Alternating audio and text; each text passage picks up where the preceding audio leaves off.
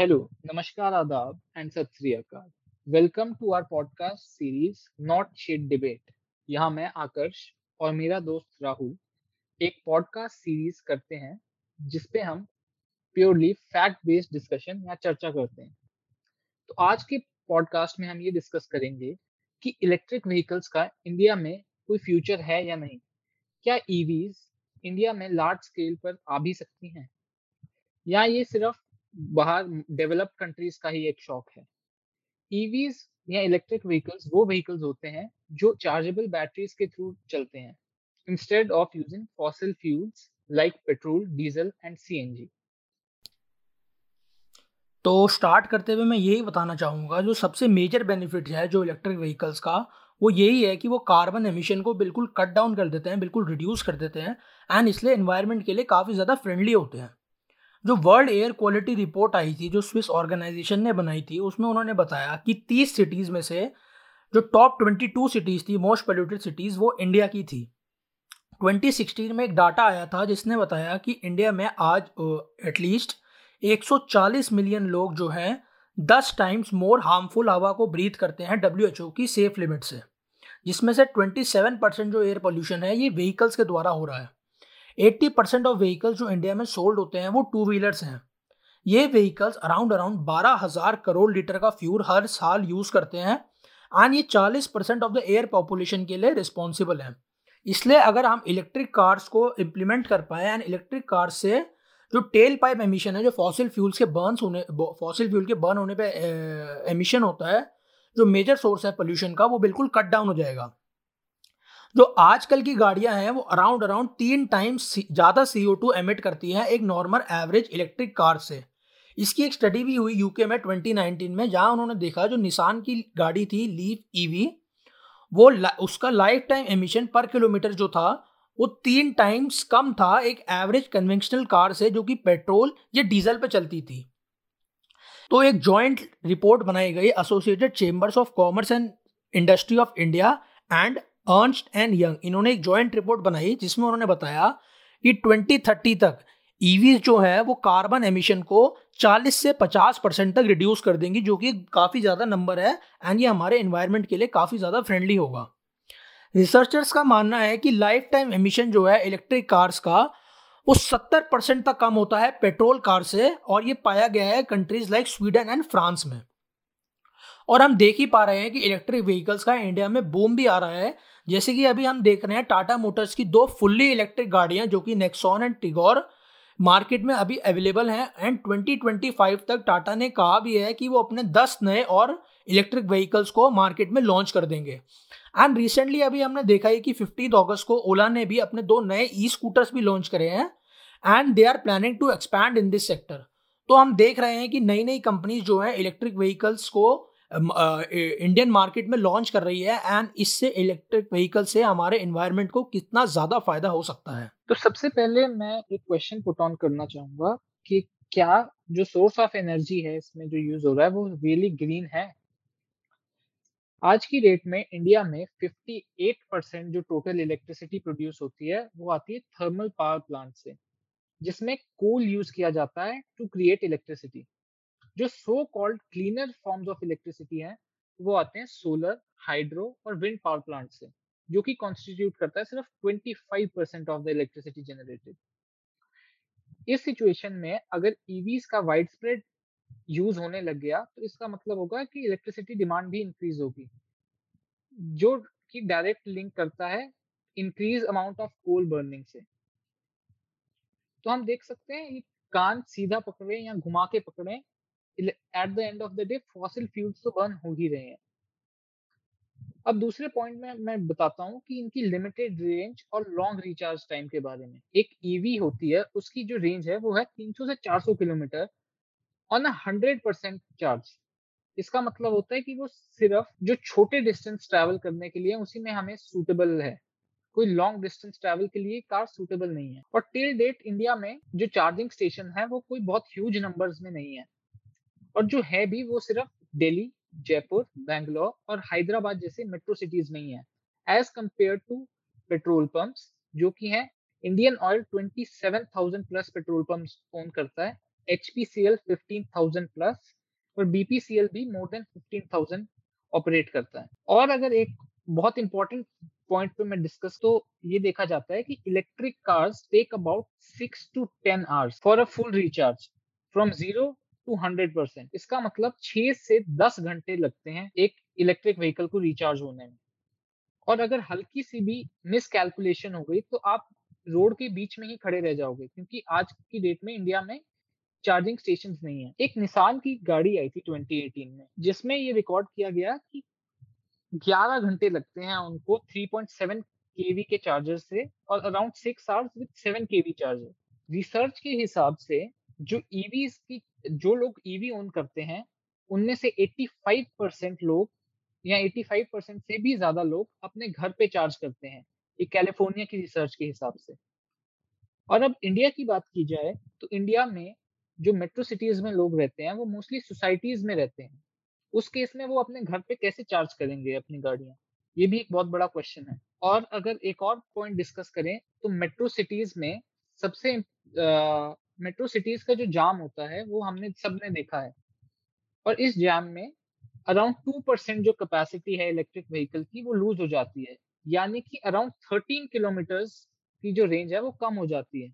और last point मैं add करूँगा, इलेक्ट्रिक व्हीकल्स को चार्ज करने के लिए बिजली चाहिए होती है। ये तो कितनी सिंपल बात है। कुछ ही दिन पुरानी बात है ये कि राजनगर, गाजियाबाद डिस्ट्रिक्ट का जो उत्तर प्रदेश में है वहाँ उसने पावर कट फेस किया था फॉर टू डेज़ तो अभी डेवलप्ड सिटीज़ जो है हमारे, उनमें हम हंड्रेड परसेंट इलेक्ट्रिसिटी नहीं दे पा रहे पूरे दिन. तो हम जो रूरल एरियाज़ हैं और जो सेमी अर्बन एरियाज़ हैं, वहाँ हम कैसे प्रोवाइड करेंगे इलेक्ट्रिसिटी और अगर आप बोलें कि इस जनरेटर्स या डीजीज तो फिर घुमा फिरा के बात वहीं पहुँच जाती है कि पार ये घुमा फिरा के बात वहीं पहुँच जाती है कि डीजीज में भी डीजल यूज़ किया जाता है टू रन देम तो एट द एंड फिर से हम फॉसिल फ्यूल्स यूज़ कर ही रहे हैं।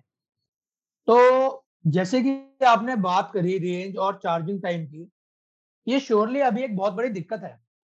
लेकिन जो टेक्नोलॉजी में एडवांसमेंट आ रहे हैं, जिस, उससे धीरे धीरे सिनेरियो जो है कम्प्लीटली चेंज होने वाला है।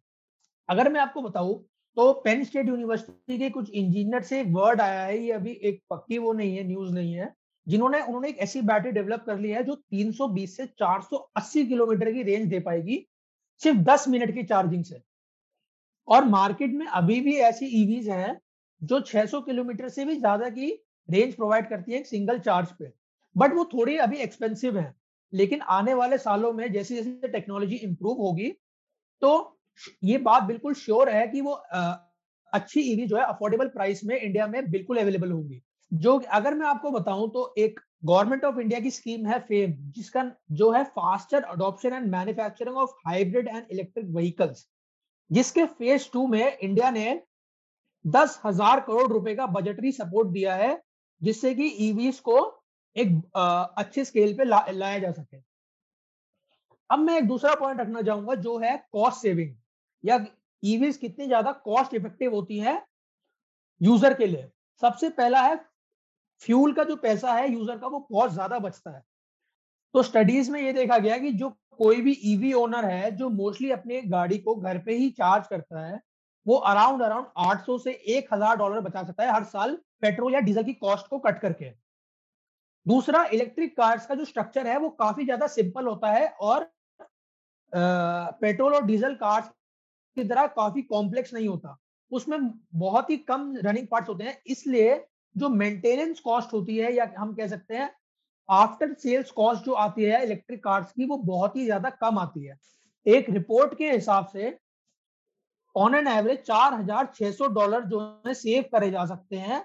अगर इलेक्ट्रिक व्हीकल्स को यूज़ करा जाए इंस्टेड ऑफ़ कन्वेंशनल कार्स दूसरा गवर्नमेंट ऑफ़ इंडिया ईवी को इंप्लीमेंट करने के लिए काफ़ी ज़्यादा स्टेप्स ले रही है, जिसमें से उन्होंने एक और स्टेप लिया है जो किया tax benefit under section 80 EEB जो इंटरेस्ट पे करना पड़ता है लोन पे इलेक्ट्रिक कार्स को खरीदने पे, उसमें डेढ़ लाख रुपए की सीधी डिडक्शन मिलती है, डेढ़ लाख रुपए की सीधी छूट मिलती है। और जो जीएसटी रेट है, उसको भी 12 परसेंट से 5 परसेंट पर कर दिया गया है। जिससे कि ईवीज को और जल्दी इंप्लीमेंट करा जा सके। और कुछ स्टेट जैसे कि दिल्ली में ईवीज को रोड टैक्स और रजिस्ट्रेशन कॉस्ट से भी एग्जेम्पन दी गई है। एक और काफ़ी इंटरेस्टिंग पॉइंट मैं आपको बताता हूँ। ईवी जो है 77 परसेंट जो इलेक्ट्रिकल एनर्जी है, उसको कन्वर्ट करते हैं। यानी उनकी जो एफिशिएंसी है, वो 77 परसेंट है।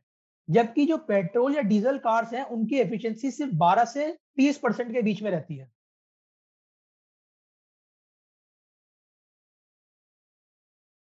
तो आपने बात की थी कि ईवीज के लिए फास्ट चार्जिंग स्टेशंस और ऐसी चीज़ें लग रही हैं।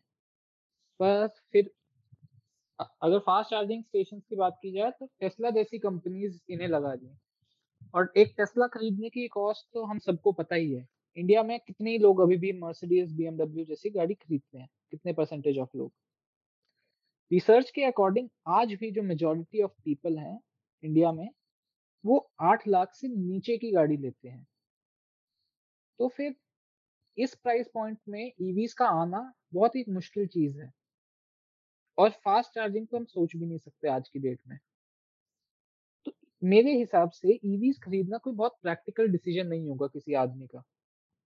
क्योंकि जब टेक्नोलॉजी एडवांस होती है तो उससे जो टाइम होता है वो रिड्यूस होता है हर चीज़ को करने का। ईवीज आने से क्या होगा? जो पहले आदमी पाँच पाँच सात मिनट में पेट्रोल या डीजल भरवा लेता था अपनी गाड़ी में, उसको दो दो तीन तीन घंटे, ये तो फास्ट चार्जिंग में उसको खड़ा रहना पड़ेगा, ये तो फास्ट चार्जिंग का केस है। और जो नॉर्मल चार्जिंग है वो तो किसी को पता ही नहीं अब इंडिया में आएगी तो क्या हाल होगा। तो जो मीडिया में हमें दिखाया जाता है कि ईवीज बहुत ग्रीन है, बहुत क्लीन है, बहुत फास्ट है तो ये सारी मानने वाली बातें नहीं है इस पर आप थोड़ी सी रिसर्च करो तो आपको पता लगेगा कि इसमें कितनी सारी डाउन साइड है। तो एक सर्वे में बताया गया जो 80 परसेंट 81 परसेंट पीपल ने कहा था कि ईवीज आज की डेट में बहुत ही एक्सपेंसिव है और ये सर्वे किया गया था 15,000 प्लस लोगों पे। अब ट्रेडिशनल कार्स की बात की जाए जो अगर उन्हें अगर ट्रेडिशनल कार्स या कन्वेंशनल कार्स जो कि पेट्रोल डीजल पे चलती है उनको रिप्लेस किया जाए ईवी से तो इसका डायरेक्ट लिंक पड़ेगा पावर ग्रिड सिस्टम पे हमारी कंट्री के। तो रिसर्च के हिसाब से पाया गया है, जो रेट है वो इंक्रीज हो जाएगा 17 परसेंट से 55 परसेंट ऑन एनर्जी कंजम्पशन और ये प्रिडिक्ट किया गया है, जो ओवरऑल ईवी से इलेक्ट्रिसिटी की जो डिमांड है, वो 79.9 गीगावाट पर आवर जो कि 2020 में था, उससे बढ़कर 869.6 टेरावाट पर आवर 2030 तक पहुँच सकती है। तो इसमें यही सोचने वाली बात है कि इंडिया की क्या इतनी कैपेसिटी है, इतने ह्यूज लेवल पे इलेक्ट्रिसिटी प्रोड्यूस करने की? और अगर वो करती भी है तो क्या इस इलेक्ट्रिसिटी प्रोडक्शन में हमारे फॉसिल फ्यूल्स यूज़ नहीं होंगे? और अगर यूज़ होंगे भी तो फिर ईवीज को लाने का पॉइंट ही क्या है? इनडायरेक्टली कार्बन एमिशन तो हम कर ही रहे हैं। प्रैक्टिकली स्पीकिंग तो जो ओवरलोडिंग होगी इलेक्ट्रिसिटी कंजम्पशन की वजह से, सिर्फ़ ईवीज की वजह से वो 10 परसेंट से राइज हो सकती है। कैलिफ़ोर्निया की प्रोजेक्शन है ये कि that electric vehicles will consume 5.4 percent of states electricity यानी कि 17,000 गीगावाट पर आवर की इलेक्ट्रिसिटी वो कंज्यूम करेंगे बाय 2030 तो हम देख सकते हैं कि ईवीज आने से जैसा हमें मीडिया पे दिखाया जाता है बहुत ग्रीनरी क्रिएट होगी एक सोसाइटी में वो एक बहुत ही वेग बात है। अगर डीप में जाया जाए तो इंडिया में ये पॉसिबल नहीं है इलेक्ट्रिसिटी प्रोड्यूस हो एक बहुत ही ग्रीन या क्लीनर मैनर में, क्योंकि इनडायरेक्टली हमें फॉसिल फ्यूल्स पे डिपेंड करना ही पड़ेगा। तो इलेक्ट्रिक व्हीकल जो है आपने बताया थोड़े एक्सपेंसिव है, लेकिन आज की डेट में अगर हम देखें, इंडिया में चीप इलेक्ट्रिक व्हीकल्स भी आ रहे हैं। जैसे मैं अगर बात करूँ तो इलेक्ट्रिक स्कूटर्स, जैसे कि ओला एस वन वगैरह और हीरो फ्लैश वगैरह, ये एक डिसेंट प्राइस में आए हैं, जो कि काफ़ी अच्छा पैकेज ऑफ़र कर रहे हैं यूज़र्स को। और वेरियस कार्स भी जो है, जो ईवी सेगमेंट में आई है, जैसे कि नेक्सॉन वगैरह एम जी की जेड एस ईवी एक अच्छे प्राइस में एक अच्छा व्हीकल प्रोवाइड करने की काफ़ी कोशिश कर रहे हैं एंड ये धीरे धीरे टेक्नोलॉजी के साथ इंप्रूव ही होता रहेगा। पावर ग्रिड और इलेक्ट्रिसिटी रिक्वायरमेंट जो है, वो काफ़ी ज़्यादा इंक्रीज हो जाएगी एंड इसके लिए गवर्नमेंट को बहुत ज़रूरी है कि वो रिन्यूएबल सोर्सेज पर रिन्यूएबल सोर्सेज पर रिलाई करें इलेक्ट्रिसिटी को प्रोड्यूस करने में। एक स्टडी के अकॉर्डिंग जो कि जिसका नाम है इलेक्ट्रिफाइंग इंडिया जो कि associated chambers of commerce and industry of India and Ernst and Young ने जॉइंटली की थी। उन्होंने इसमें बताया कि जो ईवी e की इतनी ज़्यादा डिमांड क्रिएट हो रही है तो 2030 तक ईवी e इंडस्ट्री जो है 700 बिलियन रुपी का रेवेन्यू जनरेट कर सकती है। 700 बिलियन रुपीस उसमें एक और पॉइंट था कि जो पावर और यूटिलिटी सेक्टर है इंडिया का, उसमें रैपिड डेवलपमेंट्स आ रहे हैं टेक्नोलॉजिकल एडवांसमेंट्स आ रहे हैं और कोल के ऊपर, जो कोल से इलेक्ट्रिसिटी प्रोड्यूस होती है, उसके ऊपर डिपेंडेंसी कम होकर रिन्यूएबल सोर्सेज पर डिपेंडेंसी बढ़ती जा रही है। इलेक्ट्रिक व्हीकल्स बिल्कुल ही नॉइसलेस होती हैं और बहुत ही कम नॉइस प्रोड्यूस करती हैं, जो कि नॉइस पोल्यूशन को कम करने में काफ़ी ज़्यादा हेल्प करता है। तो कुछ मीडिया हाउसेस की माने तो इंडिया आज की डेट में 100 परसेंट इलेक्ट्रिफाइड है।